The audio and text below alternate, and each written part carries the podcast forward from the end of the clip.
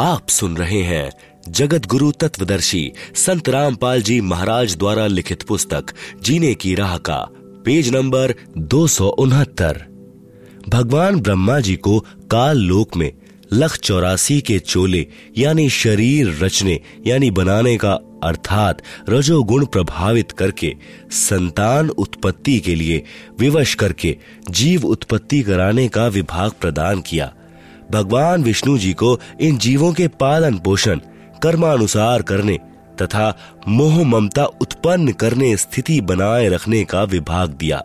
भगवान शिव शंकर, यानी महादेव को संहार करने का विभाग प्रदान किया, क्योंकि इनके पिता निरंजन को एक लाख मानव शरीरधारी जीव प्रतिदिन खाने पड़ते हैं। यहाँ पर मन में एक प्रश्न उत्पन्न होगा कि ब्रह्मा, विष्णु तथा शंकर जी से उत्पत्ति, स्थिति और संहार कैसे होता है? ये तीनों अपने अपने लोक में रहते हैं। जैसे आजकल संचार प्रणाली को चलाने के लिए उपग्रहों को ऊपर आसमान में छोड़ा जाता है और वे नीचे पृथ्वी पर संचार प्रणाली को चलाते हैं। ठीक इसी प्रकार ये तीनों देव जहाँ भी रहते हैं, इनके शरीर से निकलने वाले सूक्ष्म गुण की तरंगे तीनों लोकों में अपने आप हर प्राणी पर प्रभाव बनाए रहती हैं। उपरोक्त विवरण एक ब्रह्मांड में ब्रह्म काल की रचना का है। ऐसे ऐसे शर पुरुष यानी काल के 21 ब्रह्मांड हैं। परंतु शर पुरुष यानी काल, स्वयं व्यक्त, अर्थात वास्तविक शरीर रूप में सबके सामने नहीं आता। उसी को प्राप्त करने के लिए तीनों देवों, ब्रह्मा जी, विष्णु जी शिव जी को वेदों में वर्णित विधि अनुसार भरसक साधना करने पर भी ब्रह्म यानी काल के दर्शन नहीं हुए। बाद में ऋषियों ने वेदों को पढ़ा। उसमें लिखा है कि, अग्नि तनूर असी, पवित्र यजुर्वेद अध्याय एक, मंत्र पंद्रह, परमेश्वर सशरीर है, तथा पवित्र यजुर्वेद अध्याय पाँच, मंत्र एक में लिखा है कि अग्नि तनूर असी विष्णवे त्वा सोमस्य तनूर असी।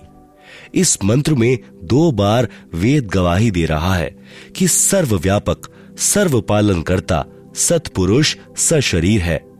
पवित्र यजुर्वेद अध्याय चालीस, मंत्र आठ में कहा है कि कबीर मनीषी, जिस परमेश्वर की सर्व प्राणियों को चाह है, वह कबीर अर्थात कबीर है।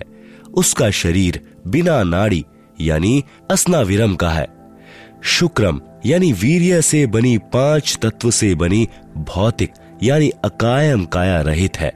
वह सर्व का मालिक, सर्वोपरि सत्यलोक में विराजमान है। उस परमेश्वर का तेज पुंज का, यानी सर्व ज्योति स्वयं प्रकाशित शरीर है, जो शब्द रूप, अर्थात अविनाशी है। वही कबीर देव, यानी कबीर परमेश्वर है, जो सर्व ब्रह्मांडों की रचना करने वाला यानी व्यदधाता सर्व ब्रह्मांडों का रचनहार, यानी स्वयंभू, यानी स्वयं प्रकट होने वाला, यथा, तथ्य अर्थान वास्तव में शाश्वत अविनाशी है। गीता अध्याय पंद्रह, श्लोक सत्रह में भी प्रमाण है। भावार्थ है कि पूर्ण ब्रह्म का शरीर का नाम कबीर, यानी कबीर देव है। उस परमेश्वर का शरीर नूर तत्व से बना है। परमात्मा का शरीर अति सूक्ष्म है, जो उस साधक को दिखाई देता है, जिसकी दिव्य दृष्टि खुल चुकी है। इस प्रकार जीव का भी सूक्ष्म शरीर है, जिसके ऊपर पाँच तत्व का खोल यानी कवर अर्थात पाँच तत्व की काया चढ़ी होती है, जो माता पिता के संयोग से शुक्रम यानी वीर्य से बनी है। शरीर त्यागने के पश्चात भी जीव का सूक्ष्म शरीर साथ रहता है वह शरीर उसी साधक को दिखाई देता है जिसकी दिव्य दृष्टि खुल चुकी है। इस प्रकार परमात्मा व जीव की स्थिति को समझें। वेदों में ओम नाम के स्मरण का प्रमाण है, जो केवल ब्रह्म साधना है। इस उद्देश्य से ओम नाम के जाप को पूर्ण ब्रह्म का मानकर ऋषियों ने भी हज़ारों वर्ष हठ योग यानी समाधि लगाकर करके प्रभु प्राप्ति की चेष्टा की। परंतु प्रभु दर्शन नहीं हुए। सिद्धियाँ प्राप्त हो गई। उन्हीं सिद्धि रूपी खिलौनों से खेलकर ऋषि भी जन्म मृत्यु के चक्र में ही रह गए तथा अपने अनुभव के शास्त्रों में परमात्मा को निराकार लिख दिया। ब्रह्म यानी काल ने कसम खाई है कि मैं अपने वास्तविक रूप में किसी को दर्शन नहीं दूँगा। मुझे अव्यक्त जाना करेंगे। यानी अव्यक्त का भावार्थ है कि कोई आकार में है। परंतु व्यक्तिगत रूप से स्थूल रूप में दर्शन नहीं देता। जैसे आकाश में बादल छा जाने पर दिन के समय सूर्य अदृश्य हो जाता है, वही दृश्यमान नहीं है। परंतु वास्तव में बादलों के पार ज्यो का त्यों है, इस अवस्था को अव्यक्त कहते हैं। प्रमाण के लिए गीता अध्याय सात, श्लोक चौबीस पच्चीस, अध्याय ग्यारह, श्लोक अड़तालीस तथा बत्तीस। आप सुन रहे हैं जगत गुरु तत्वदर्शी संत रामपाल जी महाराज द्वारा लिखित पुस्तक, जीने की राह का, पेज नंबर 270 पवित्र गीता जी बोलने वाला ब्रह्म, यानी काल, श्री कृष्ण जी के शरीर में प्रेतवत प्रवेश करके कह रहा है कि, अर्जुन, मैं बढ़ा हुआ काल हूँ और सर्व को खाने के लिए आया हूँ। गीता अध्याय ग्यारह का श्लोक नंबर बत्तीस। यह मेरा वास्तविक रूप है। इसको तेरे अतिरिक्त न तो कोई पहले देख सका, न कोई आगे देख सकता है।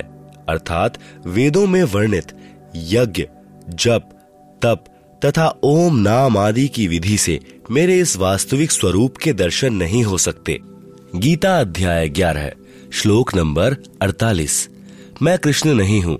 ये मूर्ख लोग कृष्ण रूप में मुझ अव्यक्त को व्यक्त यानी मनुष्य रूप मान रहे हैं, क्योंकि ये मेरे घटिया नियम से अपरिचित हैं, कि मैं कभी वास्तविक इस काल रूप में सबके सामने नहीं आता। अपनी योग माया से छुपा रहता हूँ। गीता अध्याय सात, श्लोक नंबर चौबीस पच्चीस विचार करें। अपने छुपे रहने वाले विद्वान को स्वयं अश्रेष्ठ, यानी अनुत्तम, क्यों कह रहे हैं? यदि पिता अपनी संतान को भी दर्शन नहीं देता तो उसमें कोई त्रुटि है, जिस कारण से छुपा है, तथा सुविधाएँ भी प्रदान कर रहा है। काल, यानी ब्रह्म को शाप वश एक लाख मानव शरीर धारी प्राणियों का आहार करना पड़ता है, तथा 25 प्रतिशत प्रतिदिन जो ज़्यादा उत्पन्न होते हैं, उन्हें ठिकाने लगाने के लिए तथा कर्म भोग का दंड देने के लिए चौरासी लाख योनियों की रचना की हुई है।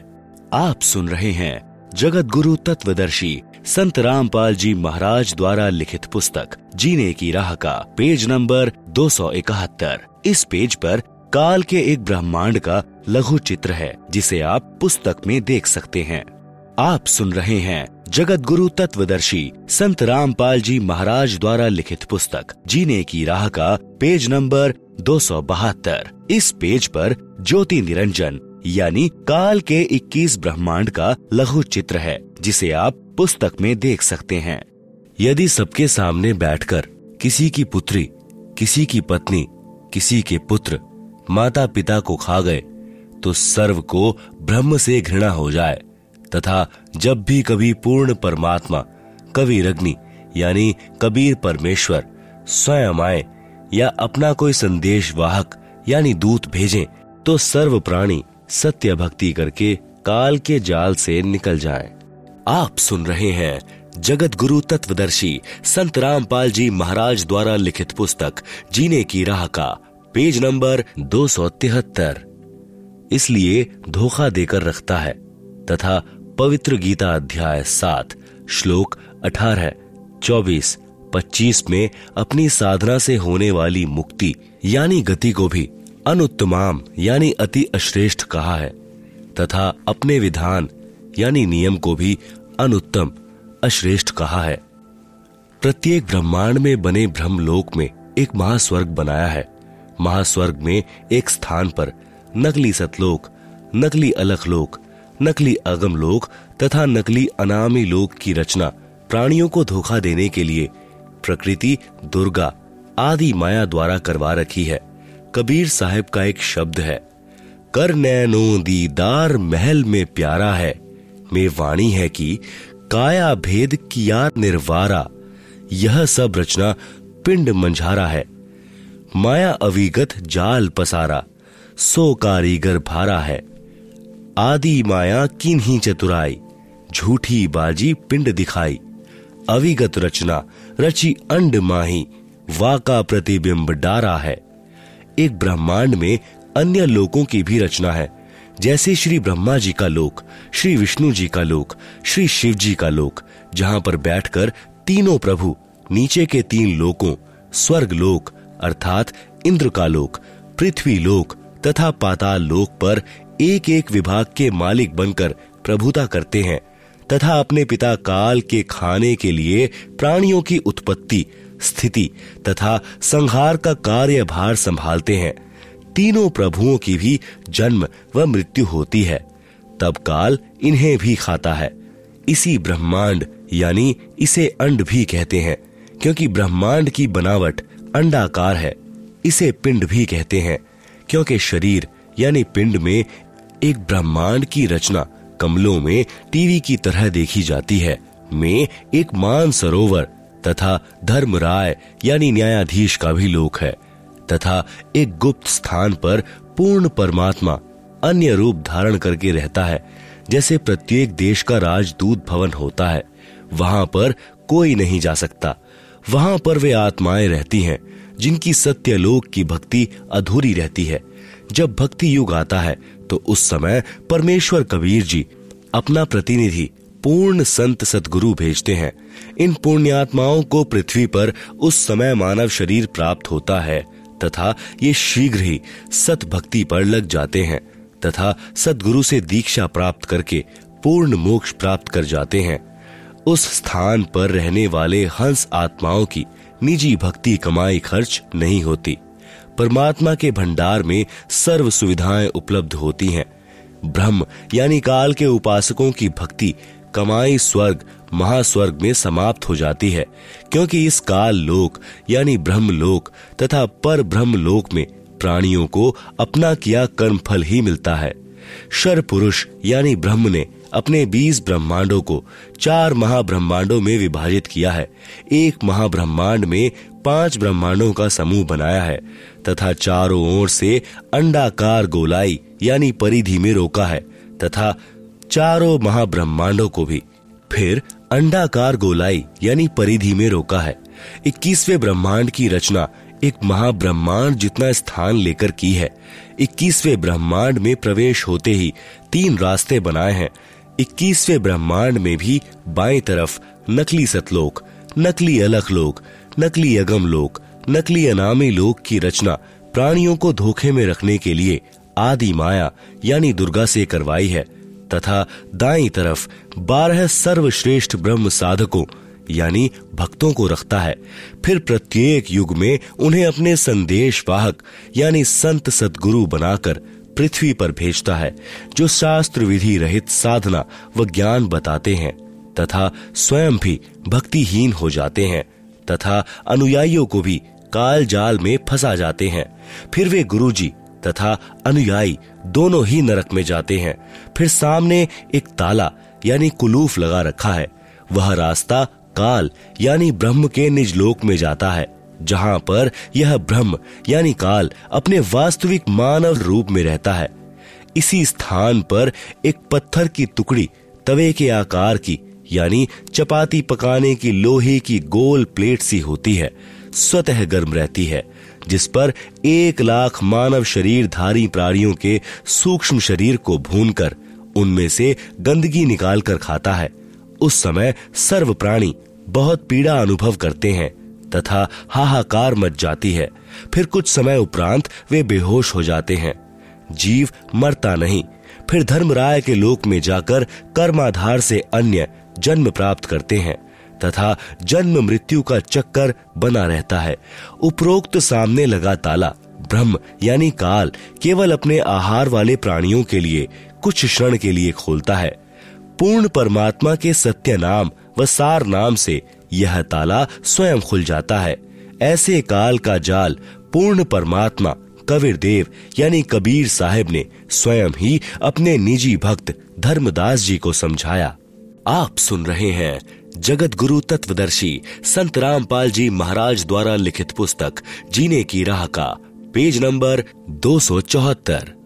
पर ब्रह्म के सात संख ब्रह्मांडों की स्थापना, कबीर परमेश्वर यानी कबीर देव ने आगे बताया है कि पर ब्रह्म, यानी अक्षर पुरुष ने अपने कार्य में गफलत की, क्योंकि यह मान सरोवर में सो गया, तथा जब परमेश्वर, यानी मैंने, अर्थात कबीर साहेब ने, उस सरोवर में अंडा छोड़ा तो अक्षर पुरुष, यानी पर ब्रह्म ने उसे क्रोध से देखा। इन दोनों अपराधों के कारण, इसे भी सात संख ब्रह्मांडों सहित सतलोक से बाहर कर दिया।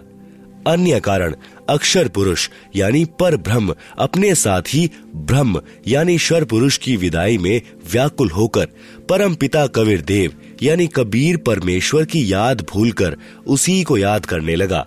तथा सोचा कि शर पुरुष, यानी ब्रह्म तो बहुत आनंद मना रहा होगा, वह स्वतंत्र राज्य करेगा, मैं पीछे रह गया, तथा अन्य कुछ आत्माएँ जो पर ब्रह्म के साथ सात संख ब्रह्मांडों में जन्म मृत्यु का कर्म दंड भोग रही हैं, उन हंस आत्माओं की विदाई की याद में खो गई, जो ब्रह्म, यानी काल के साथ 21 ब्रह्मांडों में फंसी हैं, तथा पूर्ण परमात्मा, सुखदाई कबीर देव की याद भुला दी। परमेश्वर कबीर देव के बार बार समझाने पर भी आस्था कम नहीं हुई। पर ब्रह्म, यानी अक्षर पुरुष ने सोचा कि मैं भी अलग स्थान प्राप्त करूँ तो अच्छा रहे। यह सोचकर राज्य प्राप्ति की इच्छा से सार नाम का जाप प्रारंभ कर दिया। इसी प्रकार अन्य आत्माओं ने, जो पर ब्रह्म के सात संक ब्रह्मांडों में फंसी हैं, सोचा कि वे जो ब्रह्म के साथ आत्माएँ गई हैं, वे तो वहाँ मौज मस्ती मनाएँगे, हम पीछे रह गए। पर ब्रह्म के मन में यह धारणा बनी कि शर पुरुष अलग होकर बहुत सुखी होगा। यह विचार कर अंतरात्मा से भिन्न स्थान प्राप्ति की ठान ली। पर ब्रह्म यानी अक्षर पुरुष ने हठ योग नहीं किया, परंतु केवल अलग राज्य प्राप्ति के लिए सहज ध्यान योग विशेष कसक के साथ करता रहा। अलग स्थान प्राप्त करने के लिए पागलों की तरह विचरने लगा। खाना पीना भी त्याग दिया। अन्य कुछ आत्माएँ, जो पहले काल ब्रह्म के साथ गई आत्माओं के प्रेम में व्याकुल थी, वे अक्षर पुरुष के वैराग्य पर आसक्त होकर उसे चाहने लगी। पूर्ण प्रभु के पूछने पर पर ब्रह्म ने अलग स्थान मांगा, तथा कुछ हंस आत्माओं के लिए भी याचना की। तब कबीर देव ने कहा कि जो आत्मा आपके साथ स्वेच्छा से जाना चाहे, उन्हें भेज देता हूँ। पूर्ण प्रभु ने पूछा कि कौन हंस आत्मा पर ब्रह्म के साथ जाना चाहता है? सहमति व्यक्त करे। बहुत समय उपरांत एक हंस ने स्वीकृति दी। फिर देखा देखी उन सर्व आत्माओं ने भी सहमति व्यक्त कर दी। सर्वप्रथम स्वीकृति देने वाले हंस को स्त्री रूप बनाया। उसका नाम ईश्वरी माया, यानी प्रकृति सुरती रखा, तथा अन्य आत्माओं को उस ईश्वरी माया में प्रवेश करके अचिंत द्वारा अक्षर पुरुष यानी पर ब्रह्म के पास भेजा। पतिव्रता पद से गिरने की सजा पाई। कई युगों तक दोनों सात संख ब्रह्मांडों में रहे, परंतु पर ब्रह्म ने दुर्व्यवहार नहीं किया। ईश्वरी माया की स्वेच्छा से अंगीकार किया तथा अपनी शब्द शक्ति द्वारा नाखूनों से स्त्री इंद्री यानी योनि बनाई। ईश्वरी देवी की सहमति से संतान उत्पन्न की। इसलिए पर ब्रह्म के लोक सात संख ब्रह्मांडों में प्राणियों को तप्तशीला का कष्ट नहीं है, तथा वहाँ पशु पक्षी भी ब्रह्मलोक के देवों से अच्छे चरित्र युक्त हैं। आयु भी बहुत लंबी है, परंतु जन्म, मृत्यु, कर्मधार पर कर्मदंड तथा परिश्रम करके ही उदर पूर्ति होती है। स्वर्ग तथा नरक भी ऐसे ही बने हैं। पर ब्रह्म, यानी अक्षर पुरुष को, सात संक ब्रह्मांड, उसके इच्छा रूपी भक्ति ध्यान, अर्थात सहज समाधि विधि से की, उसकी कमाई के प्रतिफल में प्रदान किए, तथा सत्यलोक से भिन्न स्थान पर गोलाकार परिधि में बंद करके सात संख ब्रह्मांडों सहित अक्षर ब्रह्म व ईश्वरी माया को निष्कासित कर दिया। पूर्ण ब्रह्म, यानी सतपुरुष, असंख्य ब्रह्मांडों, जो सत्यलोक आदि में है, तथा ब्रह्म के 21 ब्रह्मांडों, तथा पर ब्रह्म के सात संख ब्रह्मांडों का भी प्रभु, यानी मालिक है, अर्थात परमेश्वर कबीर देव, कुल का मालिक है। आप सुन रहे हैं जगत गुरु तत्वदर्शी संत रामपाल जी महाराज द्वारा लिखित पुस्तक, जीने की राह का, पेज नंबर दो श्री ब्रह्मा जी, श्री विष्णु जी तथा श्री शिव जी आदि के चार चार भुजाएँ तथा सोलह कलाएँ हैं तथा प्रकृति देवी दुर्गा की आठ भुजाएँ हैं तथा चौसठ कलाएँ हैं। ब्रह्म यानी शर पुरुष की एक हज़ार भुजाएँ हैं तथा एक हज़ार कलाएँ हैं तथा इक्कीस ब्रह्मांडों का प्रभु है। पर ब्रह्म यानी अक्षर पुरुष की दस हज़ार भुजाएँ हैं तथा दस हज़ार कला हैं, तथा सात संख ब्रह्मांडों का प्रभु है। पूर्ण ब्रह्म, यानी परम अक्षर पुरुष, अर्थात सतपुरुष की असंख्य भुजाएँ तथा असंख्य कलाएँ हैं, तथा ब्रह्म के 21 ब्रह्मांड व पर ब्रह्म के सात संख ब्रह्मांडों सहित असंख्य ब्रह्मांडों का प्रभु है। प्रत्येक प्रभु अपनी सर्व भुजाओं को समेटकर केवल दो भुजाएँ भी रख सकते हैं। तथा जब चाहे सर्व भुजाओं को भी प्रकट कर सकते हैं।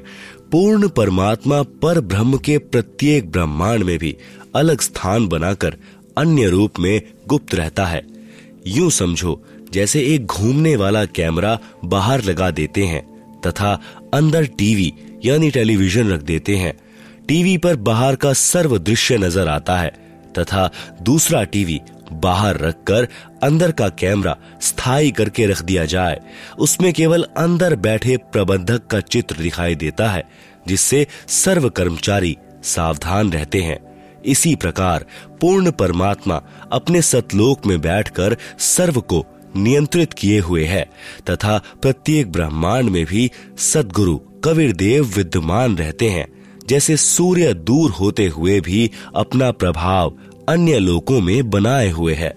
आप सुन रहे हैं जगत गुरु तत्वदर्शी संत रामपाल जी महाराज द्वारा लिखित पुस्तक, जीने की राह का, पेज नंबर दो सौ छिहत्तर। पवित्र अथर्ववेद में सृष्टि रचना का प्रमाण। अथर्ववेद कांड नंबर चार, अनुवाक नंबर एक, मंत्र नंबर एक, ब्रह्म जज्ञानम प्रथनम। पुरुस्ताद सीमत। सुरुचोवेन आवह, सह बुधन्य उपमा अस्य विष्ठा, सतश्च योनि मस्तश्च वीवह अनुवाद, प्रथमम, प्राचीन, अर्थात सनातन, ब्रह्म, यानी परमात्मा ने, ज, यानी प्रकट होकर, ज्ञानम, यानी अपनी सूझबूझ से, पुरस्त्राद, यानी शिखर में, अर्थात सतलोक आदि को, सुरुच यानी स्व इच्छा से, बड़े चाव से, स्वप्रकाशित, विसीमित, यानी सीमा रहित अर्थात विशाल सीमा वाले भिन्न लोकों को रचा। उस वेन यानी जुलाहे ने, ताने, अर्थात कपड़े की तरह बुनकर, आवह, यानी सुरक्षित किया। च, यानी तथा, सह, यानी वह पूर्ण ब्रह्म ही सर्व रचना करता है। अस्य, यानी इसलिए उसी बुधन्य, यानी मूल मालिक ने योनिम, यानी मूल स्थान सत्यलोक की रचना की है।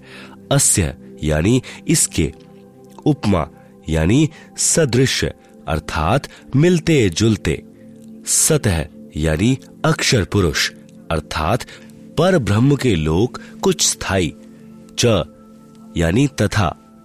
आसतः यानी शर पुरुष के अस्थाई लोक आदि। वी वह, यानी आवास स्थान भिन्न, विष्ठा, यानी स्थापित किए। भावार्थ, पवित्र वेदों को बोलने वाला ब्रह्म, यानी काल कह रहा है कि सनातन परमेश्वर ने स्वयं अनामय यानी अनामी लोक से, सत्यलोक में प्रकट होकर, अपनी सूझबूझ से कपड़े की तरह रचना करके ऊपर के सतलोक आदि को सीमा रहित स्वप्रकाशित, अजर अमर अर्थात अविनाशी ठहराए, तथा नीचे के पर ब्रह्म के सात संख ब्रह्मांड तथा ब्रह्म के इक्कीस ब्रह्मांड व इनमें छोटी से छोटी रचना भी उसी परमात्मा ने अस्थाई की है। अथर्वेद कांड नंबर चार, अनुवाक नंबर एक, मंत्र नंबर दो। इयम पित्र्या राष्ट्रीय त्वग्रे, प्रथमाय जनुषे भुवनेष्ठ। तस्माएतम सुरुचम हार मह्यम धर्म श्रीणंतु प्रथमाय धास्यवे। अनुवाद इयम यानी इसी। पित्रया, यानी जगत पिता परमेश्वर ने एतु, यानी इस। अग्रे, यानी सर्वोत्तम। प्रथमाय यानी सर्व से पहली माया, परानंदनी। राष्ट्री, यानी राजेश्वरी शक्ति, अर्थात पराशक्ति, जिसे आकर्षण शक्ति भी कहते हैं, को जनुषे, यानी उत्पन्न करके, भुवनेष्ठा, यानी लोक स्थापना की। तस्मा, यानी उसी परमेश्वर ने, सुरुचम, यानी बड़े चाव के साथ स्वेच्छा से, एतम, यानी इस, प्रथमाय, यानी प्रथम उत्पत्ति की शक्ति, अर्थात पराशक्ति के द्वारा। हवार महयम, यानी एक दूसरे के वियोग को रोकने, अर्थात आकर्षण शक्ति के श्रीनांतु, यानी गुरुत्वाकर्षण को परमात्मा ने आदेश दिया। सदा रहो, उस कभी समाप्त न होने वाले, धर्मम, यानी स्वभाव से, धास्यवे, यानी धारण करके ताने अर्थात कपड़े की तरह बुनकर रोके हुए हैं। भावार्थ, जगत पिता परमेश्वर ने अपनी शब्द शक्ति से राष्ट्रीय अर्थात सबसे पहली माया, राजेश्वरी उत्पन्न की थी, तथा उसी पराशक्ति के द्वारा एक दूसरे को आकर्षण शक्ति से रोकने वाले, कभी न समाप्त होने वाले गुण से उपरोक्त सर्व ब्रह्मांडों को स्थापित किया है। आप सुन रहे हैं जगत गुरु तत्वदर्शी संत रामपाल जी महाराज द्वारा लिखित पुस्तक, जीने की राह का पेज नंबर 277 अथर्ववेद कांड नंबर चार, अनुवाक नंबर एक, मंत्र नंबर तीन। प्रयोज्य विद्वानस्य, बंधुर्विश्वा देवानाम जनिमा विवक्ति ब्रह्म ब्रह्मण उज्जभार मध्यात निश्चय उच्चय, स्वधा अभिप्रतस्थो। अनुवाद, प्र, यानी सर्वप्रथम, देवानाम, यानी देवताओं व ब्रह्मांडों की, यज्ञ, यानी उत्पत्ति के ज्ञान को, विद्वानस्य, यानी जिज्ञासु भक्त का, यह, जो, बंधु, वास्तविक साथी, अर्थात पूर्ण परमात्मा ही अपने निज सेवक को, जनिमा यानी अपने द्वारा सृजन किए हुए को विवक्ति यानी स्वयं ही ठीक ठीक विस्तार पूर्वक बताता है कि ब्रह्मण है, यानी पूर्ण परमात्मा ने मध्यात, यानी अपने मध्य से, अर्थात शब्द शक्ति से ब्रह्म है, यानी ब्रह्म शर पुरुष अर्थात काल को उज्जभार, यानी उत्पन्न करके विश्वा, यानी सारे संसार को, अर्थात सर्व लोकों को उच्च है, यानी ऊपर सत्य लोक आदि। नीच है, यानी नीचे पर ब्रह्म व ब्रह्म के सर्व ब्रह्मांड स्वधा, यानी अपनी धारण करने वाली। अभी, यानी आकर्षण शक्ति से। प्रतस्थो यानी दोनों को अच्छी प्रकार स्थित किया। भावार्थ, पूर्ण परमात्मा अपने द्वारा रची सृष्टि का ज्ञान। तथा सर्व आत्माओं की उत्पत्ति का ज्ञान अपने निजी दास को स्वयं ही सही बताता है कि पूर्ण परमात्मा ने अपने मध्य, अर्थात अपने शरीर से अपनी शब्द शक्ति के द्वारा ब्रह्म, यानी शर पुरुष, काल की उत्पत्ति की तथा सर्व ब्रह्मांडों को ऊपर सतलोक अलख लोक अगम लोक अनामी लोक आदि तथा नीचे पर ब्रह्म के सात संख ब्रह्मांड तथा ब्रह्म के इक्कीस ब्रह्मांडों को अपनी धारण करने वाली आकर्षण शक्ति से ठहराया हुआ है। जैसे पूर्ण परमात्मा, कबीर परमेश्वर, यानी कबीर देव ने अपने निजी सेवक, अर्थात सखा, श्री धर्मदास जी, आदरणीय गरीब दास जी आदि को अपने द्वारा रची सृष्टि का ज्ञान स्वयं ही बताया। उपरोक्त वेद मंत्र भी यही समर्थन कर रहा है। आप सुन रहे हैं जगत गुरु तत्वदर्शी संत रामपाल जी महाराज द्वारा लिखित पुस्तक, जीने की राह का पेज नंबर 278 अथर्ववेद कांड नंबर चार, अनुवाक नंबर एक, मंत्र नंबर चार, सह ही दिव, सह पृथिव्या रिथस्था मही क्षेमम रोदसी अकस्फायत महान मही अस्क भायत विजात है धाम सदम पार्थिवम च अनुवाद, सह, यानी उसी सर्वशक्तिमान परमात्मा ने।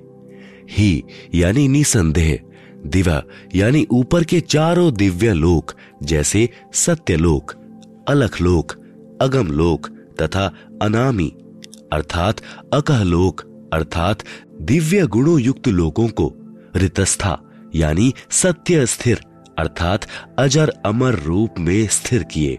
स, यानी उन्हीं के समान, पृथिव्या, यानी नीचे के पृथ्वी वाले सर्व लोगों जैसे पर ब्रह्म के सात संख तथा ब्रह्म काल के इक्कीस ब्रह्मांड। मही, यानी पृथ्वी तत्व से शेमम यानी सुरक्षा के साथ। अस्क भायत, यानी ठहराया।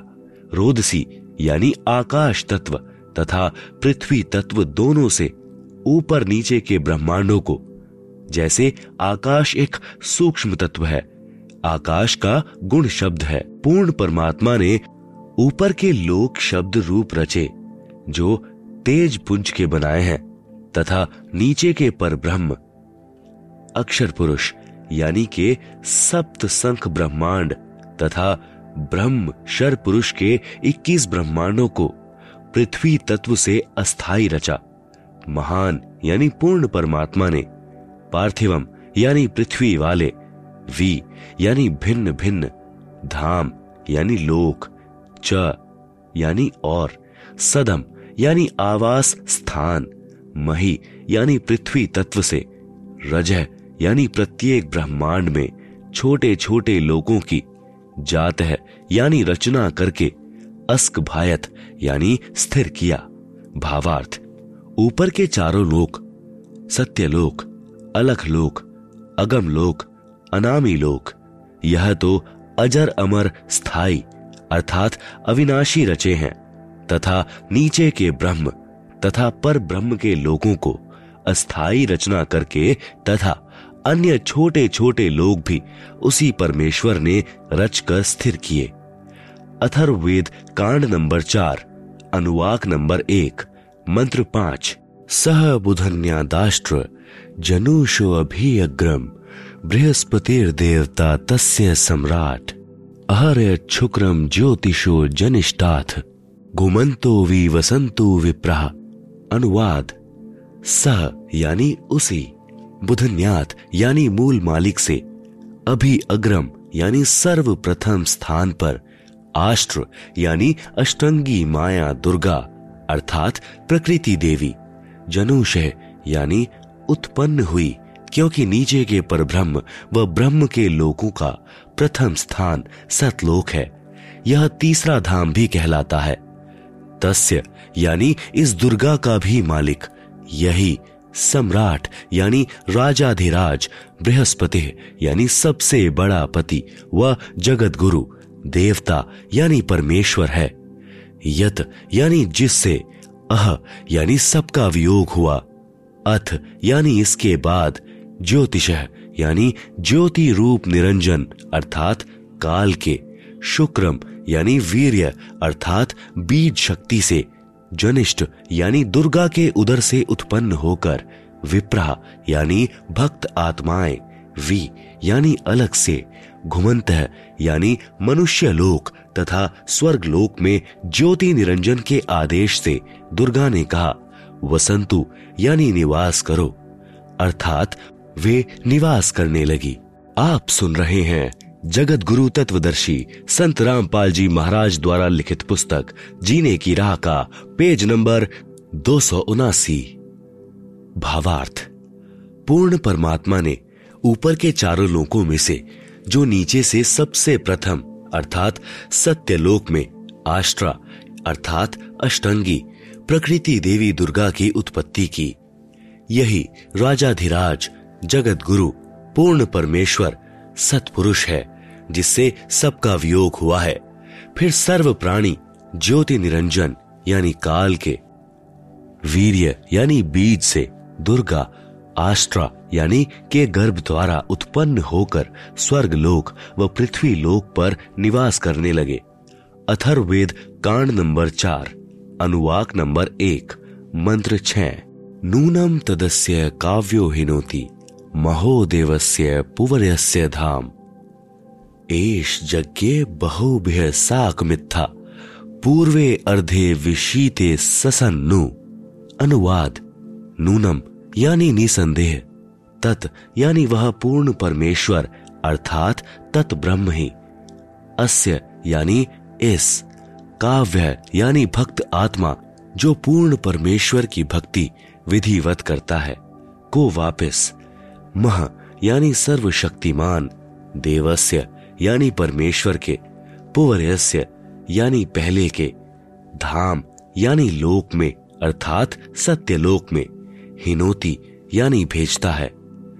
पूर्वे, यानी पहले वाले, विशित, यानी विशेष चाहे हुए, एश, यानी इस परमेश्वर को व, यज्ञ, यानी सृष्टि उत्पत्ति के ज्ञान को जानकर, बहुभ्य, यानी बहुत आनंद, साकम, के साथ, अर्धे, यानी आधा, ससन, यानी सोता हुआ, इत्था, यानी विधिवत इस प्रकार। नु, यानी सच्ची आत्मा से स्तुति करता है। भावार्थ, वही पूर्ण परमेश्वर, सत्य साधना करने वाले साधक को उसी पहले वाले स्थान, यानी सत्य लोक में ले जाता है, जहाँ से बिछुड़ कर आए थे। वहाँ उस वास्तविक सुखदाई प्रभु को प्राप्त करके खुशी से आत्मविभोर होकर मस्ती से स्तुति करता है कि हे परमात्मा, असंख्य जन्मों के भूले भटकों को वास्तविक ठिकाना मिल गया। इसी का प्रमाण पवित्र ऋग्वेद मंडल दस, सूक्त नब्बे, मंत्र सोलह में भी है। आदरणीय गरीब दास जी को इसी प्रकार पूर्ण परमात्मा कबीर देव, यानी कबीर परमेश्वर, स्वयं सत्य भक्ति प्रदान करके सत्य लोक लेकर गए थे। तब अपनी अमृतवाणी में आदरणीय गरीब दास जी महाराज ने आँखों देखकर कहा, अजब नगर में ले गए हमको सतगुरुआन झिलके बिंब अगाध गति, सुते चादर तान। अथर्वेद कांड नंबर चार, अनुवाक नंबर एक, मंत्र सात। यह अथर्वानम पितरम देव बंधुम बृहस्पतिम, नमसा अवच गच्छात। त्वम विश्वेशाम जनीता यथा सह कविर्देव। न दबायत स्वधावान। अनुवाद, यह यानी जो, अथर्वानम यानी अचल अर्थात अविनाशी, पितरम यानी जगत पिता देव बंधुम यानी भक्तों का वास्तविक साथी अर्थात आत्मा का आधार, बृहस्पतिम यानी जगत गुरु च यानी तथा, नमसा यानी विनम्र पुजारी अर्थात विधिवत साधक को। अव, यानी सुरक्षा के साथ, गच्छात, यानी सतलोक गए हुओं को, अर्थात, जिनका पूर्ण मोक्ष हो गया, वे सत्य लोक में जा चुके हैं। उनको सत्य लोक ले जाने वाला, विश्वेशाम, यानी सर्व ब्रह्मांडों की, जनीता, यानी रचना करने वाला जगदम्बा अर्थात, माता वाले गुणों से भी युक्त, न दभायत, यानी काल की तरह धोखा न देने वाले। स्वधावान, यानी स्वभाव, अर्थात गुणों वाला। यथा, यानी ज्यो का त्यों, अर्थात वैसा ही। सह, यानी वह। त्वम यानी आप। कविर देव यानी कबीर देव है। अर्थात भाषा भिन्न, इसे कबीर परमेश्वर भी कहते हैं। आप सुन रहे हैं जगत गुरु तत्वदर्शी संत रामपाल जी महाराज द्वारा लिखित पुस्तक, जीने की राह का, पेज नंबर 280 भावार्थ। इस मंत्र में यह भी स्पष्ट कर दिया कि उस परमेश्वर का नाम कबीर देव अर्थात कबीर परमेश्वर है, जिसने सर्व रचना की है, जो परमेश्वर, अचल अर्थात वास्तव में अविनाशी, गीता अध्याय पंद्रह, श्लोक सोलह सत्रह में भी प्रमाण है। जगत गुरु आत्माधार, जो पूर्ण मुक्त होकर सत्य लोक गए हैं, उनको सतलोक ले जाने वाला सर्व ब्रह्मांडों का रचनाहार काल, यानी ब्रह्म की तरह धोखा न देने वाला। ज्यो का त्यों, वह स्वयं कबीर देव, अर्थात कबीर प्रभु है। यही परमेश्वर सर्व ब्रह्मांडों व प्राणियों को अपनी शब्द शक्ति से उत्पन्न करने के कारण जनिता, यानी माता भी कहलाता है, तथा पितरम, यानी पिता, तथा बंधु, यानी भाई भी वास्तव में यही है, तथा देव, यानी परमेश्वर भी यही है। इसलिए इसी कबीर देव, यानी कबीर परमेश्वर की स्तुति किया करते हैं। त्वमेव माता च पिता त्वमेव त्वमेव बंधु च सखा त्वमेव त्वमेव विद्या च द्रविणम त्वमेव त्वमेव सर्वम मम देव देव। इसी परमेश्वर की महिमा का पवित्र ऋग्वेद मंडल एक, सूक्त नंबर 24 में विस्तृत विवरण है। पवित्र ऋग्वेद में सृष्टि रचना का प्रमाण। ऋग्वेद मंडल 10 सूक्त नब्बे, मंत्र एक। सहस्त्र शीर्षा पुरुष, सहस्त्राक्ष, सहस्त्रपात, स भूमिम विश्वत, वत्वा अत्यातिष्ठत दशांगुलम अनुवाद, पुरुष, यानी विराट रूप काल भगवान, अर्थात शर पुरुष सहस्त्र शीर्षा अर्थात हज़ार सिरों वाला, सहस्त्राक्ष। अर्थात हज़ार आँखों वाला, सहस्त्रपात, यानी हज़ार पैरों वाला है। स, यानी वह काल, भूमिम, यानी पृथ्वी वाले 21 ब्रह्मांडों को, विश्वतः, यानी सब ओर से, दशंगुलम, यानी दसों उंगलियों से, अर्थात पूर्ण रूप से काबू किए हुए, वत्वा, यानी गोलाकार घेरे में घेर कर अत्यातिष्ठत, यानी इससे बढ़कर, अर्थात अपने काल लोक में सबसे न्यारा भी इक्कीसवें ब्रह्मांड में ठहरा है, अर्थात रहता है। भावार्थ, इस मंत्र में विराट, यानी काल ब्रह्म का वर्णन है। गीता अध्याय दस ग्यारह में भी इसी काल ब्रह्म का ऐसा ही वर्णन है। अध्याय ग्यारह, मंत्र नंबर छियालीस में अर्जुन ने कहा है कि, हे सहस्त्र अर्थात हज़ार भुजा वाले, आप अपने चतुर्भुज रूप में दर्शन दीजिए, जिसके हज़ारों हाथ पैर, हज़ारों आँखें, कान आदि हैं। वह विराट रूप काल प्रभु, अपने आधीन सर्व प्राणियों को पूर्ण काबू करके, अर्थात बीस ब्रह्मांडों को गोराकार परिधि में रोककर स्वयं इनसे ऊपर, यानी अलग, इक्कीसवे ब्रह्मांड में बैठा है। आप सुन रहे हैं जगत गुरु तत्वदर्शी संत रामपाल जी महाराज द्वारा लिखित पुस्तक, जीने की राह का, पेज नंबर दो सौ इक्यासी। ऋग्वेद मंडल दस, सूक्त नब्बे, मंत्र दो, पुरुष एवेदम सर्वम यदभूतम, यच्च भाव्यम, उतामृतत्वस्येषानो, यदन्नेन तिरोहति।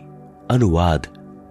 एव, यानी इसी प्रकार, कुछ सही तौर पर, पुरुष, यानी भगवान है, वह अक्षर पुरुष, अर्थात पर ब्रह्म है, च, यानी और इदम यानी यह, यत यानी जो भूतम, यानी उत्पन्न हुआ है, यत, यानी जो भाव्यम, यानी भविष्य में होगा, सर्वम, यानी सब, यत, यानी प्रयत्न से, अर्थात मेहनत द्वारा, अन्नेन, यानी अन्न से अतिरोधी यानी विकसित होता है।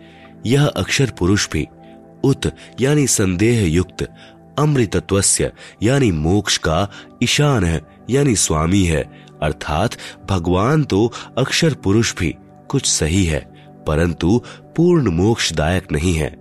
भावार्थ, इस मंत्र में पर ब्रह्म यानी अक्षर पुरुष का विवरण है, जो कुछ भगवान वाले लक्षणों से युक्त है, परंतु इसकी भक्ति से भी पूर्ण मोक्ष नहीं है। इसलिए इसे संदेह युक्त मुक्ति दाता कहा है। इसे कुछ प्रभु के गुणों युक्त इसलिए कहा है कि यह काल की तरह तप्तशिला पर भून कर नहीं खाता।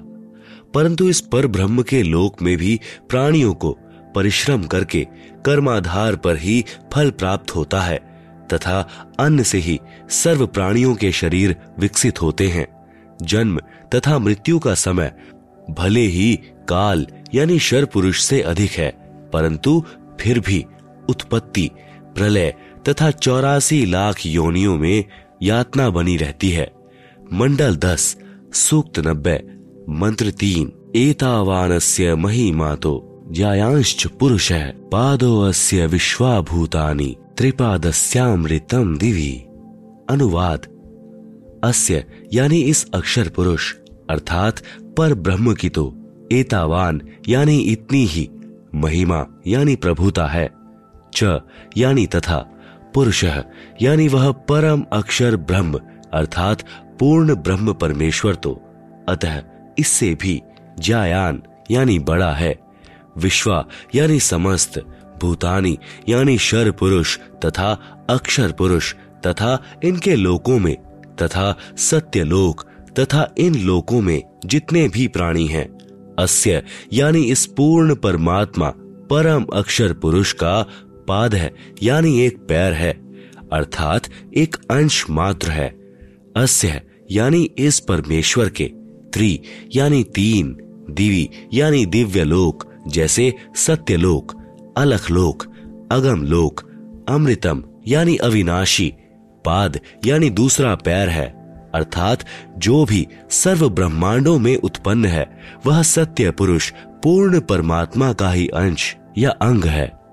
भावार्थ, इस ऊपर के मंत्र दो में वर्णित, अक्षर पुरुष, यानी पर ब्रह्म की तो इतनी ही महिमा है, तथा वह पूर्ण पुरुष कविर देव तो इससे भी बड़ा है, अर्थात सर्वशक्तिमान है, तथा सर्व ब्रह्मांड उसी के अंश मात्र पर ठहरे हैं। इस मंत्र में तीन लोकों का वर्णन इसलिए है क्योंकि चौथा अनामी, यानी अनामय लोक, अन्य रचना से पहले का है। यही तीन प्रभुओं, यानी शर पुरुष, अक्षर पुरुष, तथा इन दोनों से अन्य परम अक्षर पुरुष का विवरण श्रीमद् भगवद गीता अध्याय पंद्रह, श्लोक संख्या सोलह सत्रह में है। इसी का प्रमाण आदरणीय गरीब दास साहिब जी कहते हैं कि, जाके अर्ध रूम पर सकल पसारा, ऐसा पूर्ण ब्रह्म हमारा, अनंत कोटि ब्रह्मांड का एक रति नहीं भार। सतगुरु पुरुष कबीर है, कुल के सृजनहार। इसी का प्रमाण आदरणीय दादू साहेब जी कह रहे हैं कि, जिन मो कुम निज नाम दिया, सोई सतगुरु हमार। दादू दूसरा कोई नहीं, कबीर सृजनहार। इसी का प्रमाण आदरणीय नानक साहेब जी देते हैं कि, यक अर्ज़ गुफ्तम पेश तो दरकून करतार। हक्का कबीर करीम तू बेएब परवरदिगार। आप सुन रहे हैं जगत गुरु तत्वदर्शी संत रामपाल जी महाराज द्वारा लिखित पुस्तक, जीने की राह का पेज नंबर दो सौ बयासी। श्री गुरु ग्रंथ साहिब, पृष्ठ नंबर 721 महला एक, राग तिलंग। कून करतार का अर्थ होता है, सर्व का रचनहार। अर्थात शब्द शक्ति से रचना करने वाला शब्द स्वरूपी प्रभु। हक्का कबीर का अर्थ है सत कबीर। करीम का अर्थ दयालु। परवरदिगार का अर्थ परमात्मा है। मंडल दस, सूक्त नब्बे, मंत्र चार, त्रिपाद उधर्व उदैत पुरुष पादो भवत पुनः, ततो विश्व दव्य क्रामत शने अभी। अनुवाद। पुरुष यानी ये परम अक्षर ब्रह्म, अर्थात अविनाशी परमात्मा। उधर्व यानी ऊपर, त्रि, यानी तीन लोक, जैसे सत्य लोक अलख लोक अगम लोक रूप पाद, यानी पैर, अर्थात ऊपर के हिस्से में। उदैत, यानी प्रकट होता है, अर्थात विराजमान है। अस्य, यानी इसी परमेश्वर पूर्ण ब्रह्म का। पाद है, यानी एक पैर, अर्थात एक हिस्सा, जगत रूप, पुनर, यानी फिर। इह, यानी यहाँ, अभवत, यानी प्रकट होता है। ततः, यानी इसलिए, सह, यानी वह अविनाशी पूर्ण परमात्मा, अशनांशने, यानी खाने वाले काल, अर्थात शर पुरुष व न खाने वाले पर ब्रह्म अर्थात अक्षर पुरुष के भी। अभी, यानी ऊपर विश्वड़ यानी सर्वत्र, व्यक्रामत, यानी व्याप्त है, अर्थात उसकी प्रभुता सर्व ब्रह्मांडों व सर्व प्रभुओं पर है। वह कुल का मालिक है, जिसने अपनी शक्ति को सर्व के ऊपर फैलाया है। भावार्थ, यही सर्व सृष्टि रचनाहार प्रभु अपनी रचना के ऊपर के हिस्से में तीनों स्थानों, सतलोक, अलखलोक अगम लोक में तीन रूप में स्वयं प्रकट होता है। अर्थात स्वयं ही विराजमान है। यहाँ अनामी लोक का वर्णन इसलिए नहीं किया क्योंकि अनामी लोक में कोई रचना नहीं है। तथा अकह यानी अनामय लोक शेष रचना से पूर्व का है। फिर कहा है कि उसी परमात्मा के सत्य लोक से बिछुड़कर नीचे के ब्रह्म व पर ब्रह्म के लोक उत्पन्न होते हैं और वह पूर्ण परमात्मा, खाने वाले ब्रह्म, अर्थात काल से, क्योंकि ब्रह्म, यानी काल, विराट, शाप, वश, एक लाख मानव शरीरधारी प्राणियों को खाता है, तथा न खाने वाले पर ब्रह्म, अर्थात अक्षर पुरुष से। पर ब्रह्म प्राणियों को खाता नहीं, परंतु जन्म, मृत्यु, कर्म, दंड, ज्यो का त्यो बना रहता है, भी ऊपर सर्वत्र व्याप्त है, अर्थात इस पूर्ण परमात्मा की प्रभुता सर्व के ऊपर है। कबीर परमेश्वर ही कुल का मालिक है, जिसने अपनी शक्ति को सर्व के ऊपर फैलाया है। जैसे सूर्य अपने प्रकाश को सर्व के ऊपर फैलाकर प्रभावित करता है, ऐसे पूर्ण परमात्मा ने अपनी शक्ति रूपी रेंज, क्षमता को सर्व ब्रह्मांडों को नियंत्रित रखने के लिए छोड़ा हुआ है। जैसे मोबाइल फ़ोन का टावर एक देशीय होते हुए अपनी शक्ति, अर्थात मोबाइल फ़ोन की रेंज, यानी क्षमता, चहु और फैलाए रहता है। इसी प्रकार, पूर्ण प्रभु ने अपनी निराकार शक्ति सर्वव्यापक की है, जिससे पूर्ण परमात्मा सर्व ब्रह्मांडों को एक स्थान पर बैठकर नियंत्रित रखता है। इसी का प्रमाण आदरणीय गरीब दास जी महाराज दे रहे हैं। अमृतवाणी राग कल्याण। तीन चरण चिंतामणि साहेब, शेष बदन पर छाए। माता पिता कुल न बंधु, ना कीन्हे जननी जाए। आप सुन रहे हैं जगत गुरु तत्वदर्शी संत रामपाल जी महाराज द्वारा लिखित पुस्तक, जीने की राह का पेज नंबर दो सौ तिरासी। मंडल दस, सूक्त नब्बे, मंत्र पाँच। तस्मा द्विराल जायत, विराजो अधि पुरुष है सजातो अत्यरिचत पश्चात भूमि मथो पुर। है अनुवाद, तस्मात, यानी उसके पश्चात, उस परमेश्वर सत्य पुरुष की शब्द शक्ति से, विराट, यानी विराट, अर्थात ब्रह्म, जिसे शर पुरुष व काल भी कहते हैं। अजायत, यानी उत्पन्न हुआ है। पश्चात, यानी इसके बाद, विराज है, यानी विराट पुरुष, अर्थात काल भगवान से। अधि, यानी बड़े, पुरुष है, यानी परमेश्वर ने। भूमिम, यानी पृथ्वी वाले लोक काल ब्रह्म तथा पर ब्रह्म के लोक को अत्यरिचित यानी अच्छी तरह रचा।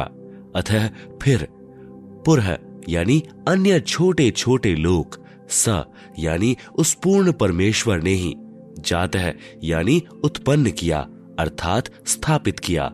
भावार्थ, उपरोक्त मंत्र चार में वर्णित तीनों लोकों, अगम लोक, अलख लोक तथा सतलोक की रचना के पश्चात पूर्ण परमात्मा ने ज्योति निरंजन यानी ब्रह्म की उत्पत्ति की, अर्थात उसी सर्वशक्तिमान परमात्मा, पूर्ण ब्रह्म कबीर देव यानी कबीर प्रभु से ही विराट, अर्थात ब्रह्म यानी काल की उत्पत्ति हुई। यही प्रमाण गीता अध्याय तीन, मंत्र पंद्रह में है कि अक्षर पुरुष, अर्थात अविनाशी प्रभु से ब्रह्म उत्पन्न हुआ। यही प्रमाण अथर वेद कांड चार अनुवाक एक सूक्त तीन में है कि पूर्ण ब्रह्म से ब्रह्म की उत्पत्ति हुई। उसी पूर्ण ब्रह्म ने भूमिम, यानी भूमि आदि छोटे बड़े सर्व लोकों की रचना की। वह पूर्ण ब्रह्म इस विराट भगवान, अर्थात ब्रह्म से भी बड़ा है, अर्थात इसका भी मालिक है। मंडल दस, सूक्त नब्बे, मंत्र पंद्रह। सप्तायस्य, सन परिधय स्त्रिय सप्त समेध। कृता देवा यद्धज्ञम तन्वाना अबदनन पुरुषम पशुम। अनुवाद, सप्त, यानी सात संख ब्रह्मांड तो परम ब्रह्म के तथा त्रिसप्त, यानी इक्कीस ब्रह्मांड काल ब्रह्म के। समिध, यानी कर्म दंड दुख रूपी आग से दुखी। कृता, यानी करने वाले। परिध, यानी गोलाकार घेरा रूप सीमा में। आसन, यानी विद्यमान है। यत यानी जो, पुरुषम यानी पूर्ण परमात्मा की, यज्ञम यानी विधिवत धार्मिक कर्म अर्थात पूजा करता है।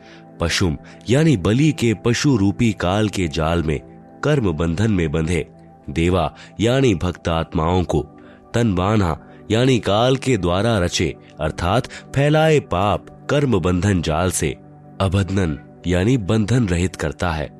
अर्थात बंदी छुड़ाने वाला बंदी छोड़ है। आप सुन रहे हैं जगत गुरु तत्वदर्शी संत रामपाल जी महाराज द्वारा लिखित पुस्तक, जीने की राह का पेज नंबर दो सौ चौरासी। भावार्थ, सात संख ब्रह्मांड पर ब्रह्म के तथा इक्कीस ब्रह्मांड ब्रह्म के हैं, जिनमें गोलाकार सीमा में बंद पाप कर्मों की आग में जल रहे प्राणियों को वास्तविक पूजा विधि बताकर सही उपासना करवाता है, जिस कारण से बलि दिए जाने वाले पशु की तरह जन्म मृत्यु के काल, यानी ब्रह्म के खाने के लिए तप्तशीला के कष्ट से पीड़ित भक्त आत्माओं को काल के कर्म बंधन के फैलाए जाल को तोड़कर बंधन रहित करता है। अर्थात बंधन छुड़वाने वाला बंदी छोड़ है। इसी का प्रमाण पवित्र यजुर्वेद अध्याय पाँच, मंत्र बत्तीस में है कि कबीर अंगा ऋषि, यानी कबीर कबीर परमेश्वर, अंग, यानी पाप का, अरि, यानी शत्रु, असी, यानी है, अर्थात पाप विनाशक कबीर है। बंभा ऋषि, यानी बंभारी, यानी बंधन का शत्रु, अर्थात बंदी छोड़, कबीर परमेश्वर, असी है। मंडल दस, सूक्त नब्बे, मंत्र सोलह। यज्ञेन यज्ञमय जंत देवास्तानी धर्माणि प्रथमान्यासन। तेह नाकम महिमान सचंत यत्र पूर्वे साध्या संति देवा। अनुवाद, जो देवा, यानी निर्विकार देव स्वरूप भक्त आत्माएँ अयज्ञम यानी अधूरी गलत धार्मिक पूजा के स्थान पर। यज्ञेन, यानी सत्य भक्ति धार्मिक कर्म के आधार पर। अयजंत यानी पूजा करते हैं। तानी, वे, धर्माणी, धार्मिक शक्ति संपन्न, प्रथमानी, यानी मुख्य, अर्थात उत्तम, आसन, यानी है। ते, ह, यानी वे ही वास्तव में, महिमान है, महान भक्ति शक्ति युक्त होकर, साध्या, यानी सफल भक्तजन, नाकम, यानी पूर्ण सुखदायक परमेश्वर को। सचंत, यानी भक्ति निमित्त कारण, अर्थात सदभक्ति की कमाई से प्राप्त होते हैं। वे वहाँ चले जाते हैं। यत्र, यानी जहाँ पर, पूर्वे, यानी पहले वाली सृष्टि के, देवा, यानी पाप रहित देव स्वरूप भक्त आत्माएँ संति, यानी रहती हैं। भावार्थ, जो निर्विकार, यानी जिन्होंने मांस, शराब, तंबाकू सेवन करना त्याग दिया है, तथा अन्य बुराइयों से रहित हैं। वे देव स्वरूप भक्त आत्माएँ। शास्त्र विधि रहित पूजा को त्याग कर शास्त्रानुकूल साधना करते हैं।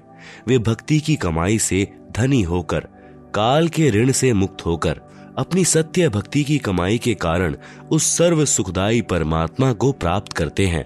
अर्थात सत्य लोक में चले जाते हैं, जहाँ पर सर्वप्रथम रची सृष्टि के देव स्वरूप अर्थात पाप रहित हंस आत्माएँ रहती हैं। जैसे कुछ आत्माएँ तो काल, यानी ब्रह्म के जाल में फंसकर यहाँ आ गई। कुछ पर ब्रह्म के साथ सात संख ब्रह्मांडों में आ गई।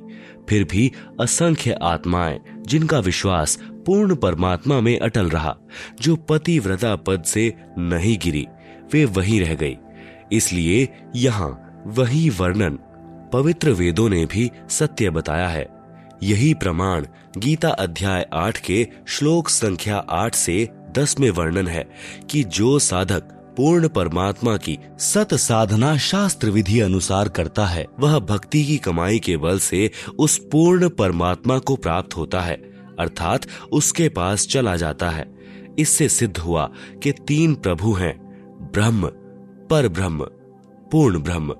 इन्हीं को एक, यानी ब्रह्म, ईश शर पुरुष, दूसरे पर ब्रह्म, अक्षर पुरुष, अक्षर ब्रह्म ईश्वर, तथा तीसरे पूर्ण ब्रह्म, परम अक्षर ब्रह्म, परमेश्वर, सतपुरुष आदि पर्यायवाची शब्दों से जाना जाता है।